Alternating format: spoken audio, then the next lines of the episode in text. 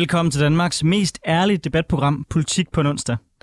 Her inviterer vi hver eneste uge spændende gæster til politisk debat uden spin og fastlåste politiske positioner. Og hvis du forventer neutrale værter, så er det altså det forkerte sted, du lytter med. Ja, for mit navn det er Anders Storgård, og jeg er tidligere landsmand for konservativ ungdom, og så er jeg nuværende kommunalbestyrelsesmedlem på Frederiksberg. Ja, og jeg hedder Nicoline Prehn, og jeg er aktiv i DSU og i Socialdemokratiet. Øh, de næste timer der kommer vi til at vende nogle af ugens vigtigste politiske historier med skarpe gæster. I dag der skal vi blandt andet snakke om øh, mode, bæredygtighed og hvordan øh, meget af det tøj, som vi forbruger, det er blevet produceret. Og det kommer vi til at have nogle enormt spændende folk ind i det her studie for at vinde. Ja, det, det har vi nemlig allerede, og dem kan vi byde velkommen til nu. Øh, først og fremmest øh, velkommen til dig, Julie Bundgaard. Du er forfatter til bogen Der er blod på dit tøj. Julie, velkommen til. Tak. Øhm, og også velkommen til dig, Saf Hayat. Øhm, du må lige sige, hvis jeg udtaler dit navn. Du det helt fint. Perfekt. Øhm, Saf Hayat, du er designeraktivist, og så står du bag øh, et bæredygtigt tøjmærke, som hedder Atelier Sardin. Ja, er det rigtigt? det er rigtigt. Det er bare Sardin, som en lille. Sardin, ja, fedt. Mega fedt, at øh, I vil være med i dag. Det er jo i anledning af, at der er modeuge i København, at øh, vi sætter øh, fokus på det her med tøjindustrien, og det kommer vi til at tale meget mere om senere. Men inden vi gør det, så tænker jeg, at det kunne være meget fedt, hvis I måske lige kunne Øh, hvad hedder det, præsentere jer selv øhm, og fortælle, hvad er det, I, I laver til hverdag. Julie, du er forfatter, men du er også Ph.D.-studerende på Syddansk Universitet. Hvad er det, du øh, forsker i? Jamen, øhm, jeg forsker i arbejdsforhold på tøjfabrikker, konkret i Bangladesh. Og øh, vi kigger, øh, altså man kan sige, det, det lyder måske som et lidt indsnævret område, men det er faktisk meget, meget bredt. Så vi kigger øh, mere konkret på, øh, hvordan at brands auditerer for øh, brud på menneskerettigheder og arbejdstagerrettigheder på de her fabrikker. Øh, auditerer for det, det betyder, hvordan de kontrollerer øh, arbejdsforholdene. Så øh, vores forskning den kigger på, hvordan, øh, hvordan kontrollerer de for arbejdsforholdene, og hvordan inddrager de tøjarbejderne i den proces, og kan man overhovedet sige noget om arbejdsforholdene på de her fabrikker ud fra de her interviews med de her tøjarbejdere? Og den forskning, som I laver, hvordan undersøger I så det rent forskningsmæssigt? Fordi jeg tænker lige så vel, som det måske kan være svært for virksomheder øh, at afdække deres forsyningskæder i forhold til, hvad der foregår der, så tænker jeg også, det kan være et ret svært felt at forske i, fordi det måske kan være svært for dig, tænker jeg, at gå ud og lave stikprøvekontrol og sikre, om det rent faktisk øh, lever op til det, som de skriver. Ja, ja, helt sikkert. Altså, øh, man kan sige, vores, øh, ja, det, som forsker er det faktisk ret øh, svært at få adgang til de her tøjfabrikker. Øh, det sker øh, med, gennem netværk og vores lokale samarbejdspartnere i Dhaka i Bangladesh. Øh, men øh, men måden, vi, øh, måden vi forsker på de her fabrikker, det er ved at og vi har mange forskellige ben, så vi kigger både på, øh, vi laver både vores egne undersøgelser på fabrikkerne, hvor vi kigger helt overordnet på sådan grundlæggende ergonomi, og så sammenligner vi det med de øh, kontrolrapporter, der er lavet. Så interviewer vi forskellige led af fabrikkerne, sådan management, middle management, arbejds, øh, eller tøjarbejderne. Og så sideløbende har jeg så lavet mit eget studie, som øh, øh, sammen med vores kollegaer derude, som øh, er et fotovoice-studie, hvor at det faktisk er tøjarbejdere, der dokumenterer deres hverdag i billeder selv.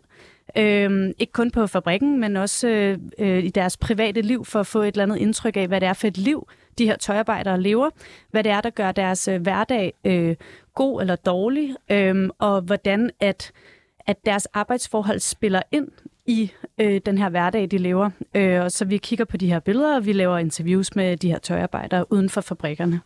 Det lyder virkelig spændende, og det er også nogle af måske de resultater, du er kommet frem til, eller noget af det, du har i hvert fald fundet ud af, og som du også har præsenteret i, i en bog, som vi kommer til at dykke ned i senere. Inden vi kommer så langt, så kan jeg også lidt godt tænke mig at høre dig, Saf Hayat. Øhm, hvad er det, du laver til hverdag? Du er aktivist, du er vel også lidt sådan influencer, har i hvert fald mange følgere på Instagram, mm. hvor du øh, kritiserer tøjindustrien. Ja, øhm, jeg er jo en meget fattig influencer, fordi jeg tjener faktisk ikke penge på at være influencer. Altså jeg øh, har jo en virksomhed, der bygger på værdier, der hedder, at jeg tjener for det, jeg laver. Øh, så jeg har jo ikke en produktion ude nogle steder. Jeg har min produktion helt lokalt i Valby, i mit værksted.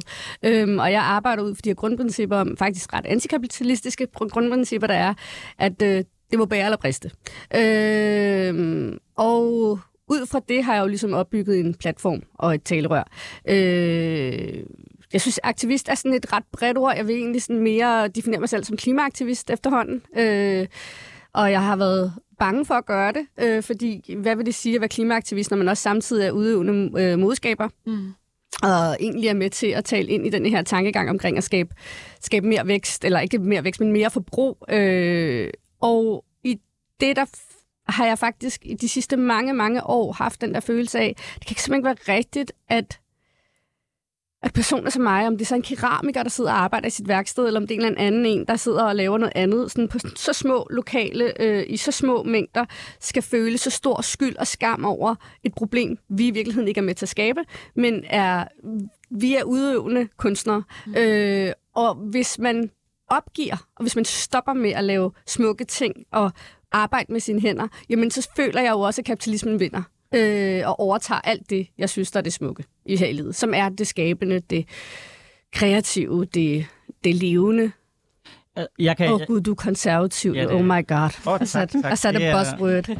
Nej, jeg, jeg, synes, øh, jeg synes altid, det er, det er dejligt, når man får den reaktion. Åh oh, gud, du er konservativ. Øh, det jeg egentlig ville have spurgt om, det var det her med... Oh my biases. Med, lidt, ikke? Men altså, det er jo, det er, det er okay åbenbart at være fordomsfuld, bare man er venstreorienteret. Øh, Ej, måske bare mere, hvis man er brun. I forhold til aktivisme. Øh, jeg har selv været, været involveret ret meget i aktivisme, øh, vil nogen påstå, i forhold til Hongkong og Kina og demokratiudviklingen der. Men hvor sætter man overhovedet skillingen? For jeg kan godt genkende lidt det, du siger med, at det er et mærkeligt markat at sætte på en, fordi jeg vil i virkeligheden sige, øh, al aktivisme er vel bare en eller anden form for politisk holdningstilkendgivelse. Så, så når du ikke vil sætte markatet aktivist på dig selv, hvorfor? Jeg vil gerne sætte klimaaktivist på som mm. markat, fordi som brun person, og hvis man kalder sig selv for aktivist, så skal man lige pludselig blive taget til øh, gissel for alle mulige ting. Øh, og jeg tror egentlig, jeg begynder at snævre mig egentlig, har egentlig ikke, fordi jeg har ikke lyst til at være aktivist. Altså det var ikke noget, jeg, sådan, jeg synes bare, at jeg i tale sætter nogle ting, jeg synes, der er ret åbenlyse. Jeg har her for nylig lavet, her i søndags faktisk, siddet og øh, kigget på Zalandos opbygning. Fordi de er for eksempel de er hovedsponsorer, eller der står Powered by Zalando øh, under Københavns øh, mode. Øh, og i den forbindelse gik jeg faktisk ind og kiggede på Zalandos opbygning, og så sådan, okay, hvem er det, der egentlig er Zalando? Nå, men det er vores egen bestseller, Anders. Øh, han ejer 10 procent. Og så er der nogle andre aktionærer indover også, og så blandt andet er der BlackRock, der er Vanguard, og så er der nogle, nogle andre investeringsfirmaer. Når jeg gik ind og kiggede på, hvem der er, altså vi ved, BlackRock og Vanguard er de største. BlackRock er verdens største øhm, øh, øh, hvad hedder det, investeringsfirma, øh, og ejer utrolig meget. Og de ejer jo rigtig meget inden for fossil brændstof, de ejer rigtig meget inden for afsk- eller af, afskovning, øh, det man også kalder deforestation øh, på engelsk. Øh, de øh, har penge i... Øh, hjælp mig lige her, Julie. Øh, Nej, undskyld. Det var Jamen, jeg synes, du fik nævnt nogle af de, uh, nogle af de industrier, lidt... der i hvert fald er uh, ret problematiske. Ja. Ja, øh, blandt andet har en finger med. Og mine drift øh, også. Så ja, der er nogle ting der, hvor jeg tænker, at det går ikke i overensstemmelse med det at kalde sig selv. Og det er jo faktisk det, jeg anfægter ved modeugen. Jeg, jeg er faktisk ret ligeglad med, om de render rundt og har en fest og får alle mulige penge. Det er jeg faktisk mm. lidt ligeglad med. Men det er, når man begynder at kalde sig selv for bæredygtig, mm. og man begynder at kalde sig selv for grøn, der synes jeg faktisk, det bliver farligt. Fordi lige nu, der ser vi faktisk nogle voldsomme klimaforandringer. Mm. Og vi er alle sammen påvirket af det. Altså, jeg er født og opvokset i Valby. Jeg har aldrig i mit liv oplevet de storme, vi har lige nu i august måned, som også stormer om natten. Altså, det har jeg simpelthen ikke. Det kan godt være, der har været nogen i ny og næ. Det, er jo ikke, det, altså, det siger jeg ikke. Men at jeg, har været, jeg var faktisk ret overrasket her forleden dag, der var sådan, det stormer om natten. Det plejer det ikke at gøre i august. Det gør det i oktober måned. Det er i hvert fald også øh, nogle af de her klimaforandringer, som vi jo har oplevet i, i hele verden, øh, og måske 100%. faktisk i, i særdeleshed i, i Europa i år, i den her sommer, øh, som, som ligesom altså derfor, vi har valgt at tage det her med Fashion Week op, øh, hvor vi kommer mere ind på sådan, jeres kritik af, af deres greenwashing. Øh, men inden vi kommer så langt, kunne jeg godt lige tænke mig at høre, sådan, hvor er jeres personlige interesse i det her med tøjindustri? Sådan, hvornår og hvordan er den opstået? Måske kan vi starte med at høre dig, Julie. Jamen, øhm, øh, min interesse ligger i det, klart mest i det sociale aspekt i tøjindustrien, som handler om arbejdsforholdene på de fabrikker, der producerer tøjet. Øh, man anslår, at op mod flere hundrede millioner mennesker øh, arbejder for at sy vores tøj. Øh, men det er rigtig svært at vide egentlig, hvor mange der gør det, fordi der er så mange, der arbejder i den uformelle øh, sektor. Så, øh, så det er jo det, det er bare virkelig, virkelig mange mennesker på verdensplan, der forsyner os med det tøj, vi går med. Øh, og... Øh, og den interesse, den startede, øh, mens jeg var studerende, øh, hvor, at, øh, hvor jeg kom ind i tøjindustrien via mit arbejde, og øh, blev ansat som, som koordinator for et stort projekt i Myanmar, hvor, at, øh, hvor jeg flyttede for at koordinere det her projekt, der handlede om at kigge på på øh, det, man kalder social dialog øh, og inddragelse af fagforeninger på tøjfabrikker, samtidig med, at vi skulle se, om hvis man øgede produktiviteten, om det også kunne skabe bedre arbejdsforhold. Så der var jeg ude og øh, arbejde rigtig meget på de her tøjfabrikker, og så var ligesom om, efter det, så synes jeg, at, at jeg næsten ikke... Øh, havde lyst til at dedikere mig til særlig meget andet end det arbejde. Og øh, så nu, nu, er, øh, nu er jeg jo så ansat ud på SDU, hvor jeg skriver PhD, hvor vi så forsker i Bangladesh. Og, og hvordan med dig, Saf? Er det sådan, altså er det Jamen, jeg tror faktisk, vores historie er lidt er forbundet, fordi mm. at, øh, altså, eller den her historie om, øh, eller det er jo ikke en historie, det er jo virkeligheden for en masse mennesker i det globale syd, at de lever under de her øh, mm. omstændigheder. Jeg tror, at jeg for en fem år siden snart, øh, der fik jeg, der lå jeg var på barsel, øh, eller var gravid med min yngste datter, og så havde jeg jo rigtig lang tid, fordi jeg var sygemeldt, så lå jeg rigtig længe og tænkte over mit liv, og så tror jeg i den, der tænkte jeg sådan, at jeg skal tilbage til det at arbejde med mine hænder igen. Og i det, der begyndte der jo, det var det der med nogle gange at, ligesom at melde sig lidt ud af hamsterhjulet. Det gør jo også, at man får tid til at reflektere over livet og tænke over en masse ting. Og i den proces, der kom jeg jo også til at tænke på, hvor er det tilfældigt, at øh, jeg ender i Danmark? Altså ærligt, det er faktisk meget tilfældigt. Det var noget med, at der var plads i en bil. Øh, du rødder i Pakistan. Ja, mine ja. forældre er pakistanere og er kommet hertil. Øhm, og i, det, i den proces, der tror jeg faktisk, jeg fik sådan ligesom pillet det lidt fra hinanden og fandt ud af, at tænk, hvis jeg egentlig var født i det globale syd. Tænk, hvis jeg var født i Pakistan. Mm. Så ville det ville faktisk have været min skæbne et eller andet sted at kunne sidde på en fabrik og arbejde dag ind og dag ud mm. som et livsvilkår. For mig der er det en luksus. Altså, jeg har meldt mig ud af et arbejdsmarked, som i den der, sådan, jeg var offentlig ansat, jeg er ikke længere en del af det, og nu er jeg selvstændig. Mm. Og i den der øh, bevidsthed at hvor lang tid det tager at lave et stykke tøj, hvor lang tid det tager øh, at gå igennem alle de der processer, og hvor meget jeg egentlig tjener på det, og det er faktisk ikke engang særlig meget, for jeg er ikke en af de dyreste, vil jeg lige sige, og det gør jeg bevidst, fordi jeg gerne vil have, at så mange som muligt skal kunne være med. Og der tror jeg, at øh, det har fyldt rigtig meget i min storytelling som influencer på Instagram, at huske, hvem det er, der laver tøjet. I den her meget, meget, meget ansigtsløse branche er der faktisk nogle ansigter, som vi ikke ser. Her kan I se ansigtet på min Instagram-profil. Og de har også de samme træk som mig, og den samme farve som mig, og de samme rødder som mig, langt hen ad vejen, sådan genetisk. Mm. Øh, og vi er har to forskellige udgangspunkter for vores liv. Det er i hvert fald virkelig spændende. Tak for at dele jeres personlige øh, indgangsvinkler til det her med modeindustrien. Øh, med det, så tænker jeg, at øh, vi er klar til at gå videre og dykke lidt mere ned i, i dagens debat.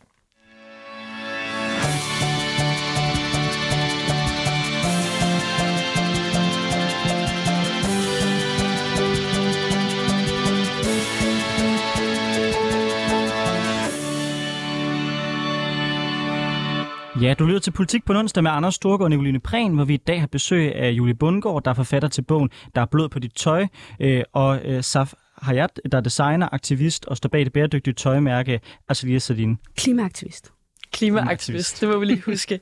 øhm, I den her uge, der løber Copenhagen Fashion Week af stablen. Det er en stor begivenhed i modebranchen, som var omkring en uge, hvor modeskaber, øh, mærker og modehuse fremviser deres seneste kollektioner til medier og købere. Modeugen i København har traditionelt stor indflydelse på tøj, trends for de indeværende og kommende sæsoner. Hvis man går ind på Copenhagen Fashion Weeks hjemmeside, dukker der en mulighed op for at læse om sustainability, altså bæredygtighed, hvor modeuden selv beskriver, hvordan de bestræber sig på at arbejde bæredygtigt. Øh, der står blandt andet på deres hjemmeside, Copenhagen Fashion Week stræber øh, efter at lave væsentlige ændringer i den måde, organisationen og begivenheden fungerer på og arbejder for at accelerere branchens bæredygtighedsindsats. Vores vision er at være en dagsordenssættende platform, der bruger sin stemme til at accelerere bæredygtighedsindsatsen i modeindustrien. Copenhagen Fashion Week nærmer sig bæredygtighed holistisk ved at fokusere på miljømæssige og sociale udfordringer og ved at anerkende kulturelle og adfærdsmæssige aspekter, der er afgørende for at genopfinde og innovere forretningsmodeller på længere sigt. Det lyder jo alt sammen meget godt, men der bliver allerede grint lidt her i studiet. det virker som vildt godt dækket men, ind, men er det nok? Øh, mode- og tekstilbranchen er en af de industrier i verden, der bruger flest ressourcer og forurener mest. Faktisk så er tøj og tekstiler det fjerde mest miljøbelastende forbrugsområde i EU efter bolig, transport og fødevare. Desuden står modeindustrien for det næststørste forbrug af vand i verden og er ansvarlig for 8-10% af de globale CO2-udledninger. Det er altså mere CO2, end hvad al international flyvning og søfart til sammen står for. Mm. Ja, og øh, derfor dykker vi jo i anledning af den her Fashion Week øh, her i første time af Politik på en onsdag, altså ned i modeindustrien. Hvad er der galt, og hvilke løsninger er der? Vores gæster i dagens program er i hvert fald ikke de største fans af den her modeuge, og er skeptiske over for, at Copenhagen Fashion Week brander sig selv som værende et bæredygtigt koncept. Saf, du, øh, du deler jo på din Instagram øh, ofte en kritik af tøjindustrien, og du, du har været inde på det her med nogle af de øh, sponsorer, der står bag øh, Copenhagen Fashion Week. Du delte en video, jeg tror det var i, i går på din Instagram. Ja, den er godt lavet. Jeg brugte så lang tid på at lave den. Jo, jeg så den nemlig, og synes, det var, det var enormt spændende. Måske kan du lige prøve at, at forklare, hvad det var for en video, og hvad det er for en, en kritik af, af Copenhagen Fashion Week, som, øh, som den bunder i. Ja, den kommer fra det dybeste kaninhul i søndags. Mine børn så mig ikke i 12 timer. Øh, jeg har lagt penge til side til, at de går til sin psykolog, når de bliver store. øh, nej, det var fordi, jeg jo øh, gik i gang med at pille i det her, og fandt jo ud af, fuck, det er jo mega nederen det her. Det er jo bare mere nederen, end jeg egentlig lige havde regnet med. Og det, det er jo altid bare, så bliver man jo bare rigtig trist, ikke? Mm. Øh, jeg tror godt, vi ved alle sammen godt, at verden er styret af penge, men når det lige pludselig står så sådan så meget op i ens ansigt, og de penge, der ligesom er bag ved det, er så beskidte, så tror jeg bare, jeg blev så nedslået. Fordi jeg har jo... Øh, nå, men nu holder jeg mig lige til bund. Men ja, den her øh, reel, jeg har lavet, den, øh, den har brugt rigtig lang tid på at lave, så gå lige ind og like den. Øh, den, øh, jeg tror bare, jeg havde det her vi har det her øh, fuldstændig æstetisk, fordi det er jo det, øh, modeugen jo også er. Det er jo sådan en form for øh, virkelighedsfjern, øh, øh, drømmende verden, som vi alle sammen gerne vil være en del af. Sådan den her smukke, smukke, det er de smukkeste mennesker, de tynde, og ikke fordi det smukker lige med tynd, men det er jo det, man gerne skal, helst skal komme ud af med det her. Øh, det er jo de her, de her meget, meget smukke mennesker, der går på de her catwalks. Mm. Og så når man lige går et led bagved og ser, hvem er det, der egentlig styrer det her, så er det primært mænd. Mm. Det er primært hvide mænd, der styrer hele lortet.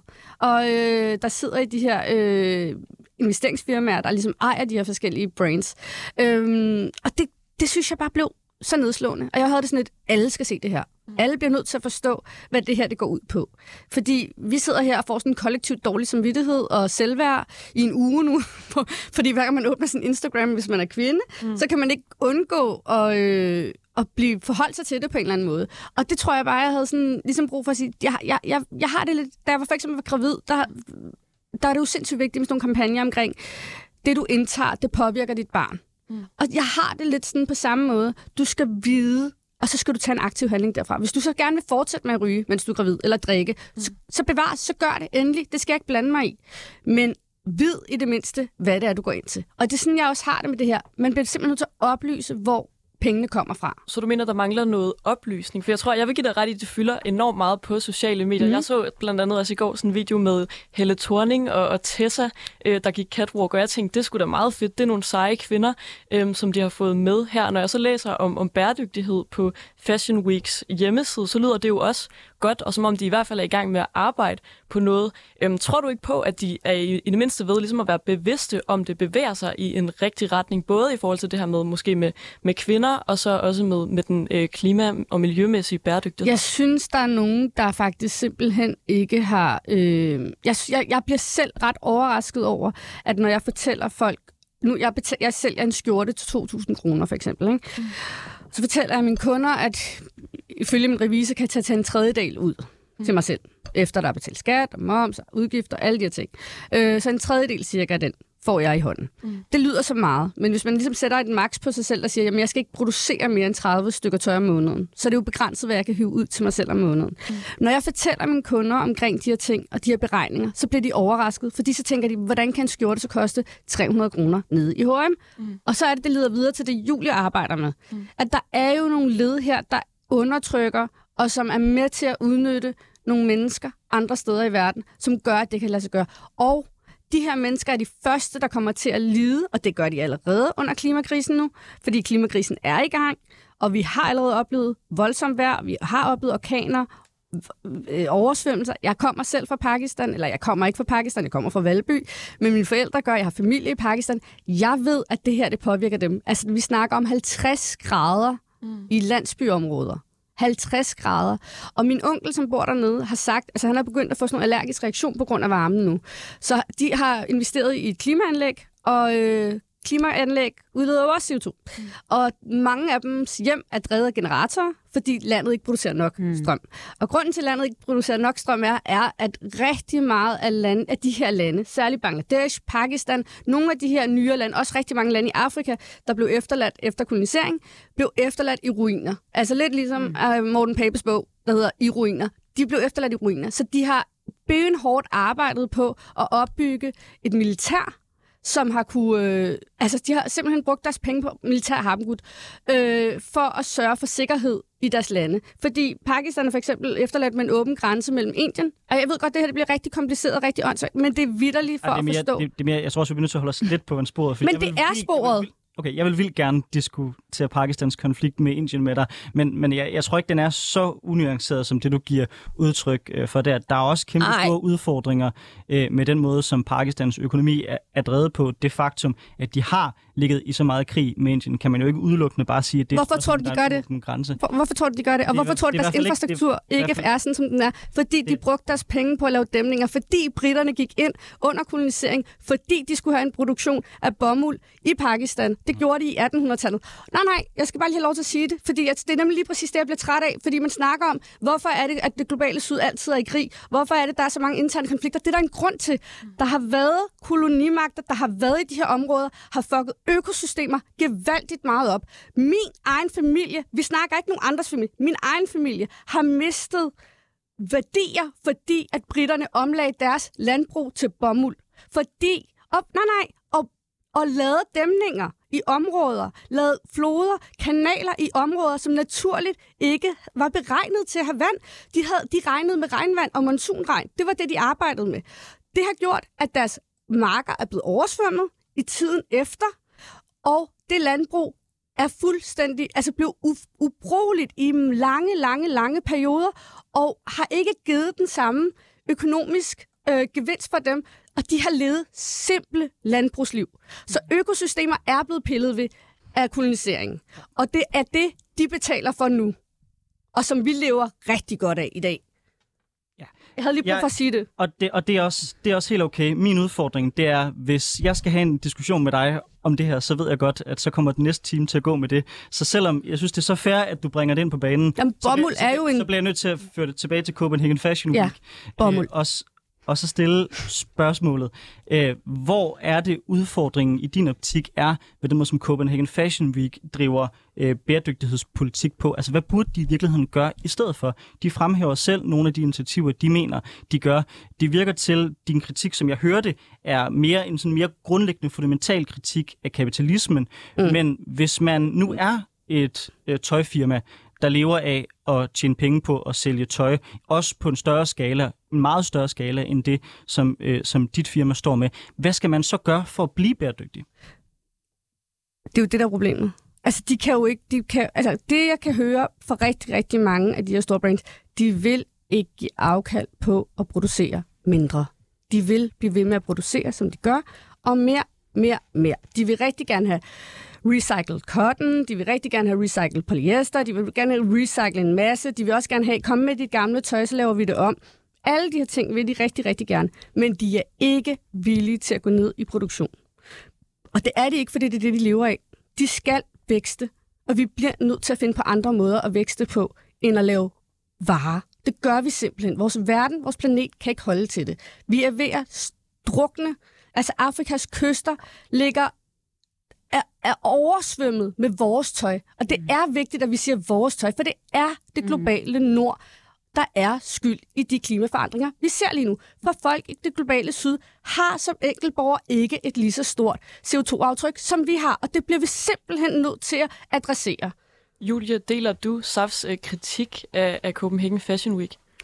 Øh, ja, det gør jeg i høj grad. Øh, og jeg vil bare lige starte med at sige, at jeg synes, det, mm, selvom at, øh, at det kan virke sådan rimelig off-topic, synes jeg, det er mega sejt, Saf, at du også øh, bringer den her dialog ind i det her forum, der handler om, hvordan at vi i det globale nord står rigtig meget på skuldrene, hvordan vores rigdom i det globale nord tak. står rigtig meget på skuldrene af den fattigdom, der er i det globale syd. Øhm, og den dialog, synes jeg, er rigtig, rigtig relevant, øh, når man kigger på lande som for eksempel Myanmar, hvor jeg selv har arbejdet som et af de mest ressourcerige lande og stadig et af de fattigste, ligesom Kongo for eksempel. Mm. Det, er bare, det er bare rigtig relevant, når vi snakker om, fordi det er ligesom det her med globale værdikæder, som er det, jeg forsker rigtig meget i. Vi er bare rigtig afhængige af hinanden øh, i den her verden, og der er bare nogen, der, har, der, der ligesom er blevet udnævnt som taberne øh, i, i hele det her handelssystem. Som dem, der ikke tjener nok, dem, der øh, dem, der lige nu lider aller, allermest under, også da vi havde coronapandemien, var det også dem, der led allermest. Nå, det, er også, det var bare lige for at slå et slag, for jeg faktisk også synes, der er, der er relevans i at bringe den her dialog op i den her sammenhæng. Når vi snakker om Copenhagen Fashion Week, så øh, deler jeg også øh, det, som øh, vi snakkede om før med, at det, det er egentlig ikke fordi, jeg kritiserer det, at vi hylder tøjmærker, der fremviser deres kollektioner. Det er det her med, at man vil det hele. Mm. Man vil både øh, hvad siger man, hylde modeindustrien og købe ind på den bæredygtige agenda samtidig. Mm. Og jeg tror, når vi snakker om greenwashing, så det, der er så ekstremt problematisk, er bare, at når vi er så mange, når der er så mange, der rigtig gerne vil købe ind på den her bæredygtighedsagenda, mm. bliver det sværere og sværere, både for forbrugere, for politikere, for øh, meningsdanner, at skelne imellem, hvad er egentlig bæredygtigt. Og jeg tror, at vi, det vi risikerer, det er, at vi skaber sådan en øh, resignering, eller hvad siger man, altså folk, folk begynder sådan lidt at give op på at forstå, hvad er egentlig bæredygtigt? Og hvis du snakker om bæredygtigt, kan vi jo slet ikke bruge det ord i sammenhæng med mode overhovedet. Okay. Kan, kan en stor virksomhed i dine øjne være bæredygtig nogensinde? Ikke en modevirksomhed, nej. nej. Ikke en stor øh, modevirksomhed kan ikke være bæredygtig. Så skulle de slet ikke have haft nogen impact fra start til slut af deres værdikæde. Det kommer aldrig til at ske. Det de kan, det er, at de kan arbejde med ansvarlighed inden for nogle forskellige søjler. Og det er rigtig godt, og det er der rigtig mange, der gør. Og det øh, er jo også noget af det, som mit arbejde bidrager til at give anbefalinger til. Men altså sådan, og det er ikke fordi, jeg prøver at ordkløve ved at sige, at bæredygtighed kan vi ikke øh, øh, du ved, diskutere, fordi et eller andet sted, jeg kan jo også blive bekymret for, at det, at jeg siger det, mm. kan gøre folk endnu mere forvirret over, når, hvad må vi så omtale det som. Men det er, det er simpelthen fordi, at debatten den bliver så forsimplet. Mm. Og når man går ind og kigger på de her etiske krav, eller bæredygtighedskrav, som de kalder det på Copenhagen Fashion Weeks hjemmeside, mm. så er jeg jo rigtig vant til at sidde og læse nogle her etiske krav. Mm. Det, det gør jeg rigtig meget i mit arbejde, og analyserer på det og kigger på, hvem skiller sig overhovedet ud i forhold til de her etiske krav. Og der må jeg bare sige, at Copenhagen Fashion Weeks krav mm. ligger øh, rigtig lavt. Hvis du spørger mig, er flere af dem noget, der bare er lovpligtigt. Altså, øh, selvfølgelig skal du overholde menneskerettigheder. Altså, det er klart.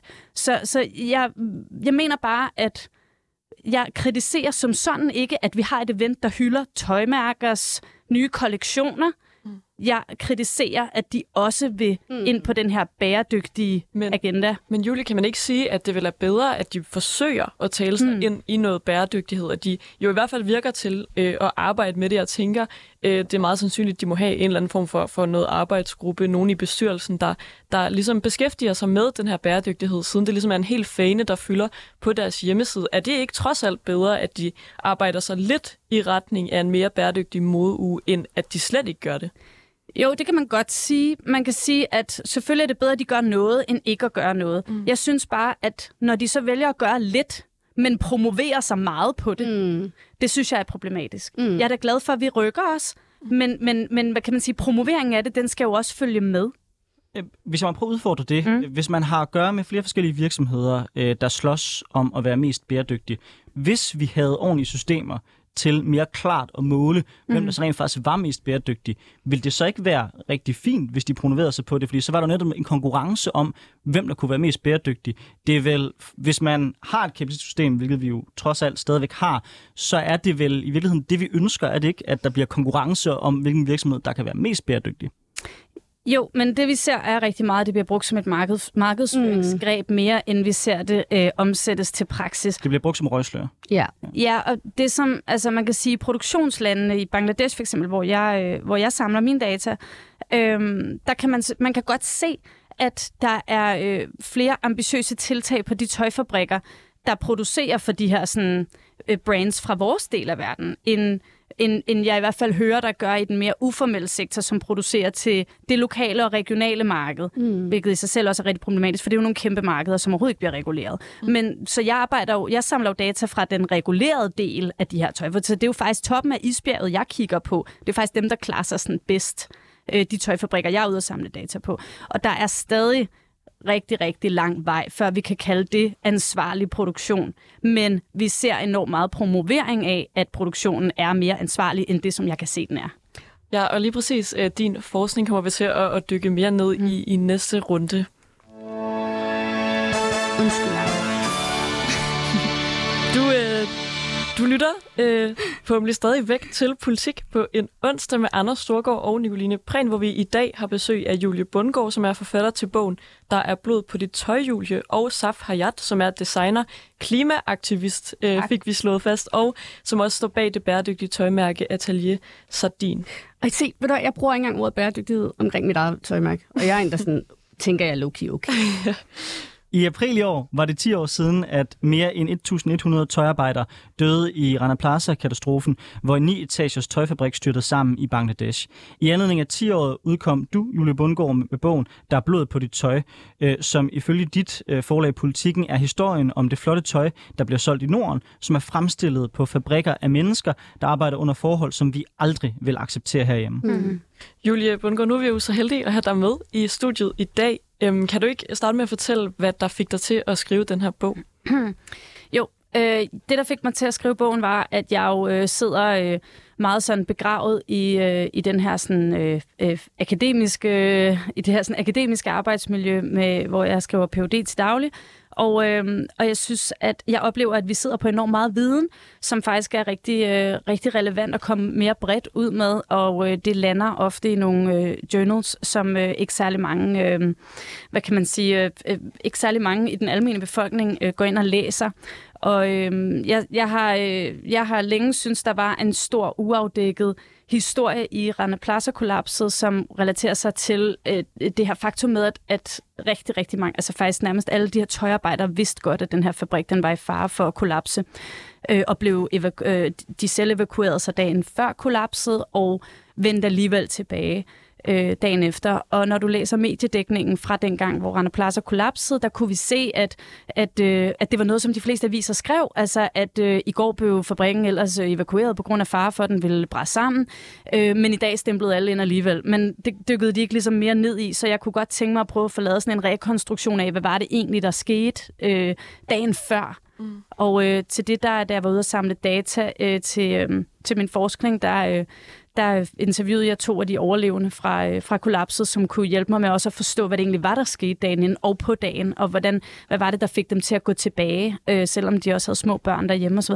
Og den, øh, det faktum i sig selv, synes jeg bare var ret brugbart til at fortælle rigtig meget om, hvad det er, der egentlig er galt i den her industri, hvor mennesker føler sig øh, blottet for muligheden for at fjerne sig selv fra en situation, der er så farlig, som, som den var. Ikke? Øhm, så jeg synes, der var, så man kan sige, Rana Plaza-kollapset var der jo både det her 10 år, og der var den her historie, jeg ikke synes var afdækket øh, til den bredere befolkning. Mm. Og så var det også en måde for mig at kunne øh, prøve at få øh, mindsket distancen mellem os forbrugere og de tøjarbejdere, som, som øh, Saf også sagde før, at det er meget en ansigtsløs branche, fordi der er så ekstremt mange producenter. Så vi snakker meget om det i de her milliontal, og, øh, og det kan nogle gange gøre det lidt svært for os at forstå, hvordan er det egentlig for tøjarbejderne mm. at gå på arbejde? Hvad er det egentlig, hun, øh, hun oplever? Mm. Og hvad, det er for, hvad er det egentlig for et liv, hun lever? Mm. Øhm, så jeg håbede lidt på, at vi kunne skabe en relation til hende også, og, øh, og måske bruge det til at tænke lidt mere over, hvordan vi selv forbruger. Okay, vi måske prøve at starte med at tage fat i det, altså mm. øh, den almindelige sådan, tøjarbejder, for det tror jeg måske, der er mange, der ikke ved, øh, der, der køber en, en t-shirt og ikke ved, hvem er det, der har siddet med ja. hænderne med det her produkt og mm. produceret det. Øhm, hvordan er de fleste mennesker, der går på arbejde og producerer det tøj, øh, man kan købe i for eksempel her i Danmark, altså hvordan er deres hverdag?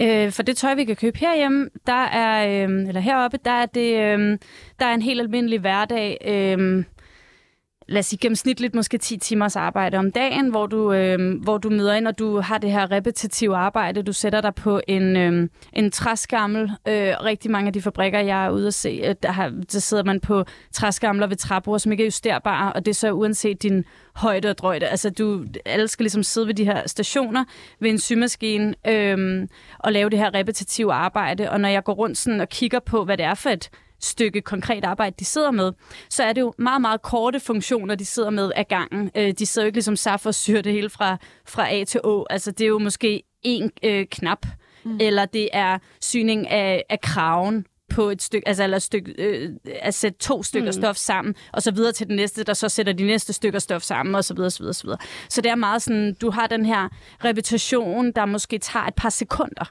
mm. og det bliver du ved med at gøre i de her måske 10 timer, ofte mere. Øhm, det er bare det, som vi ved, at ligesom, den lovlige arbejdstid er 8 plus 2 timer overarbejde, og det skal du så også betales for, det får du ofte ikke betaling for. Men de, øh, de sidder så på de her fabrikker, der er ofte meget, meget varmt på de her fabrikker, mm. Øhm, og, øh, og der er simpelthen bare stof over det hele. Mm. Mm. Øhm, så det er rigtig svært at holde sådan... Vi kigger jo også meget på, en ting er ergonomi, en anden ting er også det her med at være i det her ekstreme rod er også rigtig sådan mentalt øh, hårdt faktisk. Du sidder og kigger, du sidder og fokuserer på den her symaskine de her mange timer om dagen. Nogle har ikke et lys, der peger ordentligt ned. De ødelægger deres øjne på det. Mm. Øhm, fiberen, der flyver i rummet, som faktisk bliver indåndet. Ja, også, det, også det, ikke? Mm. ja, ja, præcis. Og det er, øh, ja, det, øh, der er mange, mange udfordringer med de her fabrikker. Men det er bare sådan meget sådan, ja, den gængse mm. tøjarbejder. Og så er der jo så øh, nogen, der arbejder under markant værre forhold. Mm. Og hvis man så, fordi jeg tror, at vi kan jo alle sammen blive enige om, det lyder ikke som nogle særlig rare forhold mm. at arbejde under, men kan man ikke også stille spørgsmålstegn ved, om det i virkeligheden ikke er bedre trods alt at have et arbejde, mm. end for eksempel øh, at have mange mennesker, der er i, i arbejdsløshed? Altså, mm. er, det ikke, er det ikke bedre, at øh, også for økonomien i de her lande, hvor øh, der ligger rigtig meget tøjproduktion. Er det ikke bedre at have nogle mennesker, der trods mm. alt har et job, end hvis de, hvis de ikke havde haft de muligheder for at have en arbejdsplads? Jo, altså jeg er faktisk rigtig glad for, at du stiller det spørgsmål, Nicoline, fordi at det var faktisk en af de grunde til, at jeg også gerne vil skrive bogen. Det er netop den øh, præmis, der bliver stillet op med det spørgsmål, den kunne jeg godt tænke mig at øh, nærmest punktere. Fordi det vi siger, det er jo, at det er jo bedre, at du, øh, at du har et arbejde, end at du slet ikke har et arbejde. Og i de her menneskers tilfælde er det, det er jo bedre, at du knap nok kan få det til at løbe rundt, end at du er på gaden. Mm. Og, og lever på gaden simpelthen. Mm. Øhm, I stedet for at hæve, fordi det, det synes jeg er en utrolig, det er utrolig uambitiøst. Yeah. At sætte barn så lavt, frem for at det hele, det handler jo meget mere om, om det arbejde, du har, hvor du producerer tøj til vores krop, mm. om det er anstændigt, og om det overholder menneske arbejdstagerrettigheder, end, end, om det er, øh, end om det er godt, at de mm. har et arbejde, bare fordi de har et arbejde. Det synes jeg er en præmis, du aldrig vil bruge på dig selv. Mm. Nej, jeg vil faktisk sige, det her det, det er faktisk et eksempel for det virkelige liv. Jeg er jo, øh, har jo været på ferie hos mine øh, bedsteforældre i Pakistan, der var barn, og jeg kan huske, der kom ned som helt lille, der synes jeg, det var vildt, at min far fortalte, at de første mange år, da han rejste tilbage til Pakistan, fordi han boede i England og arbejdede, apropos tekstilindustrien. Der var han tekstil, øh, han arbejdede med sådan noget kvalitetssikring. Øh, og der fortalte han, at der var rupien, altså den pakistanske valuta, rubær, som den hedder på pakistansk, og øh, den danske krone var mere eller mindre det samme. Øh, og så fortalte han, så da jeg var barn og begyndte at tage til Pakistan, der kan jeg huske, at for, fem, for en krone kunne jeg få fem rupees. Efterfølgende gik det bare ned ad bakke. Og jeg kan huske, at på et tidspunkt, Altså nu, vi, nu vi er vi der, hvor den pakistanske økonomi er så dårlig. Altså du kan få, for 100 kroner kan du få flere tusind rupees. Jeg har faktisk ikke helt styr på det, fordi der er så meget inflation i landet. Mm. Og det, det bliver man også bare nødt til at sætte ind i den kontekst, du også snakker omkring lønninger. Altså folk arbejder røv ned af bukserne i de lande og får ingenting. Det er det, man kalder working poor. Det er det, vi har skabt ved at stille de krav for vores øh, produktioner, som vi har. Fordi hvis man bare lønnede ordentligt, så havde vi måske heller ikke stået i de klimaproblemer, vi står i nu. Men så, hvis man ser sådan helt overordnet set på det på verdensplan, øh, så har det jo ofte været sådan, at virksomheder fra vestlige lande rykker ind i lande, hvor man har et lavere lønningsniveau, og det man så ser i mange lande. Mm. Vi kan nævne Kina, vi kan nævne Taiwan, vi kan nævne Japan. Mm. Det var jo også det, at så, så starter man med, at folk er meget lavt lønnet, så opstår der i højere og højere grad en middelklasse, og så ser man et ryg, der er positivt ind i økonomierne. Det er der i hvert fald flere eksempler på fra andre mm. lande også. Men det, det så, kan du så, måske med en, et, et land som Kina for eksempel, men det har du ikke kun i Pakistan, fordi mm. der har været så meget intern konflikt. Mm. Øh, og det har været svært med åbne grænser som Kashmir, der bare står helt pivåben mellem mm. Indien og Pakistan. Så der har de simpelthen brugt alle, alle de penge, de har fået. Og det skaber jo korruption i ledelsen. Det skaber jo korrupte politikere. Det skaber mm. en masse utryghed og en masse ustabilitet. Og det er bare for at sige, at det er ikke Altså sådan, det er virkelig vigtigt for mig at understrege. Mm. De her ting sker altså ikke bare ud af det blå, og jeg, og jeg tror også, fordi jeg er et vidnesbyrd, fordi jeg er vokset op i Danmark og har nyt godt af de her ting, øh, af det danske samfund og det danske liv og alle de her goder, der er, Men det at gå tilbage i min egen familiehistorie, min egen livshistorie, og høre min egen far, og min far har aldrig snakket særlig meget omkring hans første år i Europa, mm. det har faktisk været med til at sætte tingene rigtig meget på. Han er altså uddannet, han havde en bachelorgrad fra i 50'erne i fysik og kemi og historie. Han kunne ikke bruge den til noget, fordi der var ikke nogen at uddanne. Øh, hvis jeg også bare lige hurtigt må kommentere på det, du sagde, Anders, mm. øh, med at du har en, øh, en lavtlønnet øh, øh, industri, og det mm. Kommer ligesom rykker mere og mere op i middelklassen. Øh, det er jo interessant, fordi hvis det så var, at brandsene de blev i de lande, mm. øh, som så rykker længere og længere op i middelklassen, men det vi jo ser rigtig meget mm. i tøjindustrien, er det, vi kalder race to the bottom. Mm. Og det var også det, der skete, dengang jeg startede mit arbejde i Myanmar. Det var, at Myanmar var lige kommet ind i øh, mm. den her industri, og deres lønninger var det halve af Bangladesh. Det vil sige, alle jumper mm. derover, ligesom man også ser nu, at en borgerkrigen er begyndt at rejse til Etiopien, og så videre, så videre, så videre. Ja. Men, men, men man kan sige, at ofte bliver det så erstattet af andre industrier også. Men du har helt ret i, tøjindustrien har historisk set også rykket konstant rundt der, hvor der er de, de, øh, de, de laveste lønninger. Mit spørgsmål til dig, Julie, det er, er der nogle eksempler fra, fra noget af det forskning, du har lavet mm. på nogen, der er lykkes med måske at sætte nogle højere standarder på de fabrikker, sikre, er bedre arbejdsmiljø og vilkår, eller er der simpelthen ikke eksempler på det derude? Der, der, man kan sige, der er grader, tror jeg, øh, af det, som jeg i hvert fald ser. Der er klart nogle fabrikker, jeg kommer ind på, som er langt længere bagud end nogle af de andre fabrikker, jeg kommer ind på. Øh, og jeg har besøgt en fabrik i Bangladesh, hvor jeg var sådan, okay, det, der er faktisk øh, sådan ok styr på det her. Mm. Øhm, men stadig på den fabrik sagde de, at jamen, vi lukker arbejdet hver dag kl. 18, og der var klokken kvart i seks, og øh, der var ikke nogen tegn på, at den skulle til at lukke. Da vi gik klokken halv syv, var alle stadig fuld gang med at sy. Så altså, der er jo sådan, øh, det er jo det, det kan man sige, det er næsten et af de mindste breaches, øh, som vi ser, altså mm. øh, overarbejde, men øh, hvor at de for eksempel sad ved, øh, ved, ved, havde meget bedre ergonomi, og øh, temperaturen var meget bedre. De havde en, faktisk mm. en velfungerende ar, øh, arbejdskomité, som, som var med til at, øh, at, at samle, samle, hvad kan man sige, øh, klager fra hele fabrikken og sådan noget, der, hvor det rent faktisk virket til, at der var et system for det. Om det så fungerer, det er jo det er så lidt sværere at finde ud af, men de har faktisk nogle, nogle rimelig gode systemer en order, som de skal have på alle fabrikker, men der fik jeg faktisk indtryk af, at det var okay. Men er det så ikke et eksempel på, at man måske faktisk godt kan arbejde med at blive altså, i grader mere bæredygtig? At det kan være en fabrik, der så kan inspirere andre? jeg vil ikke kalde det mere bæredygtigt, men jeg vil sige, at øh, selve altså forholdene på fabrikken her, på den ene fabrik, øh, var bedre end de forhold, jeg har set på mange andre fabrikker. Men det, vi skal huske på, det er ikke, at det er ens betydende med, at de arbejder, de kan leve af deres løn. Mm. Øh, de får højst sandsynligt den minimumløn, der er den lovlige minimumløn, som, som jeg og rigtig mange andre jo er ude at kritisere rigtig meget, fordi at øh, minimumløn bliver jo sat over for det, der er levelønnen, og i Bangladesh for eksempel er minimumlønnen cirka en tredjedel af levelønnen. Det vil sige, at du kan ikke leve mm. af den løn, du får. Og, øh, og det gør jo, at du bliver nødt til at tage ekstremt meget overarbejde, og nogle gange får du ikke den overarbejdsbetaling, som, som er højere, mm. ligesom den er i Danmark jo, øh, end, end den almindelige løn. Men der er jo også det der med, at hvorfor er det, at for eksempel markedsføringsafdelingerne ikke også ligger i de lande, hvor det er. Altså forstår du, hvad jeg mener? Det der med, at skatten på de ting... Vi har jo for eksempel bestseller. Hele deres markedsføring er jo i Danmark, mm. men de får jo produceret alt deres tøj der i Bangladesh, som Julie beskriver. Og Altså, de fleste, de fleste af de her store sådan, fast fashion virksomheder har jo også lokale kontorer, har jo også mm. nogle rigtig dygtige mennesker, der så arbejder med det her.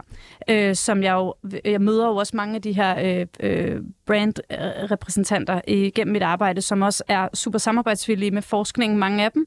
Øhm, men øh, så, så min kritik, den går jo meget på det, som vi ser på fabrikkerne, om hvor lang vej der er igen, mm. og hvor svært det er at kontrollere for de her forhold, for der er mange brands, der har nogle rigtig gode strategier til, hvordan man, man, man kontrollerer, men hvor det i praksis simpelthen bare ikke øhm, fungerer. Altså det, eller det, det er ikke med til at forbedre forholdene. Det er måske med til at ikke at gøre forholdene værre mm. øh, af det, vi ser øh, med, med vores arbejde, af de her, øh, vores forskning i de her kontroller også. Øhm, så øh, altså, mm, det er jo ikke fordi, jeg bare er super sortseende. Jeg prøver virkelig at sådan kombinere det der med, at jo, vi ser, der der sker noget, men vi ser også bare, der er rigtig, rigtig langt. Og jeg synes, der er rigelige mennesker, der fokuserer på de ting, der bliver gjort, og så vil jeg et eller andet sted gerne også være talerørt for de ting, der virkelig mangler at blive gjort. Ja, så med øh, de ord, så synes jeg, vi går videre til sidste runde, hvor vi skal Ej. kigge på nogle af løsningerne.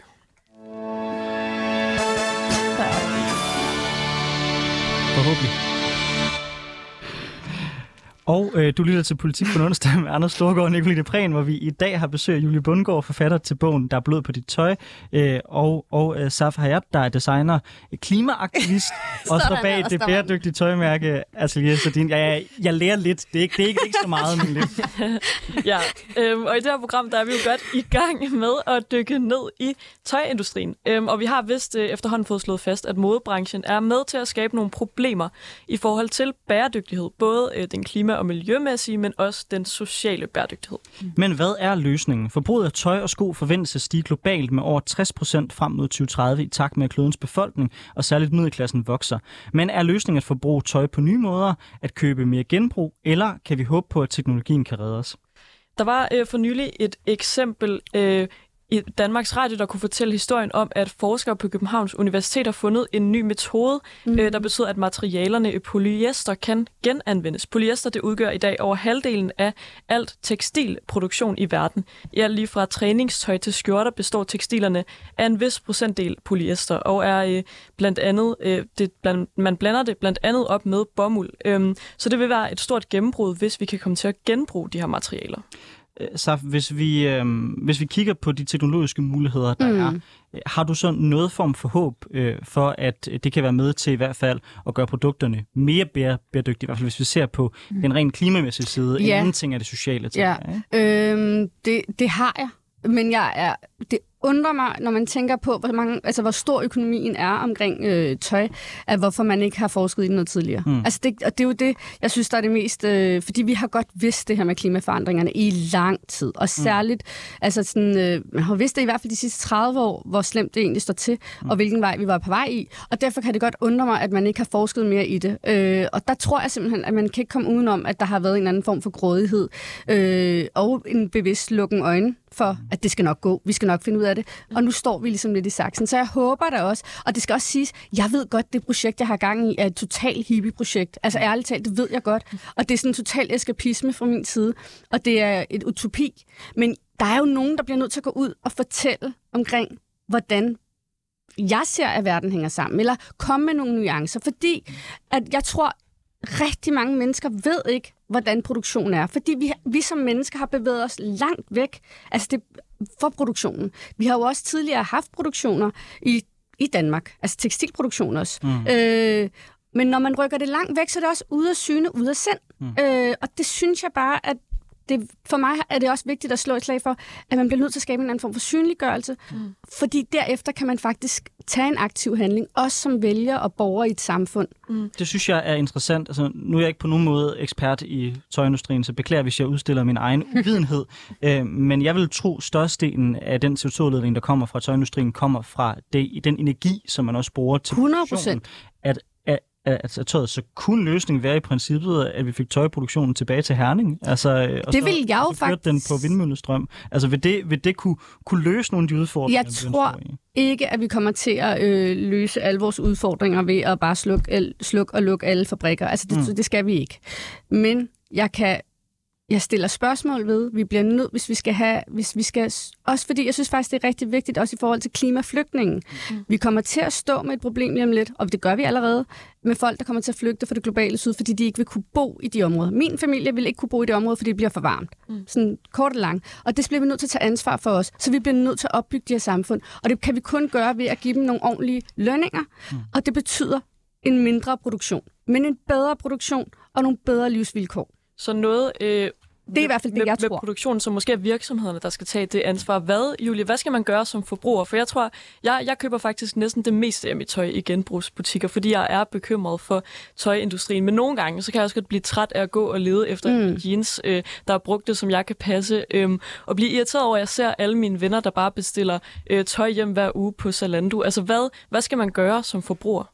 Jamen altså, jeg har jo siddet i det her advisory board i Forbrugerrådet Tænk øh, sammen med øh, en masse andre øh, øh, fra forskellige... Øh, altså repræsenteret fra forskellige industrier, hvor vi har kigget meget på det her med, hvad er det egentlig, der gør, at vi beholder et stykke tøj i lang tid? Hvad er det, der gør, at tøj er inaktivt? Det vil sige, at vi bruger det ikke, det ligger bare i vores skab, fordi man, øh, man ved, at rigtig, rigtig meget tøjet i vores øh, skabe i Danmark. Det er inaktivt. Jeg tror faktisk, det er op til 40 procent af danskernes skabe, der slet ikke bliver brugt. Mm. Og øh, så, er vi, så er der så blevet lavet de her garderobeanalyser. Sådan, hvorfor bruger du noget tøj, hvorfor bruger du ikke noget tøj? Og jeg tror, at det, øh, de her garderobeanalyser, og hvorfor vi øh, tilegner os nyt tøj, og hvorfor vi smider det ud, og hvor vi smider det ud, sådan noget, det kan vi bruge ret meget til også at give nogle anbefalinger til forbrugere. Jeg tror, øh, at de anbefalinger, der skal gives til den almene forbruger, de skal være øh, applicable, eller hvad siger man, altså det skal være nogen, som folk rent faktisk kan tage til sig. Mm. Fordi at, det er jo øh, dejligt, at der er mange, der har tid til at gå i genbrugsbutikker og sådan noget, men jeg tror også, at vi skal se det som en lidt, en lidt privilegeret, øh, mm. et lidt privilegeret forbrugsmønster.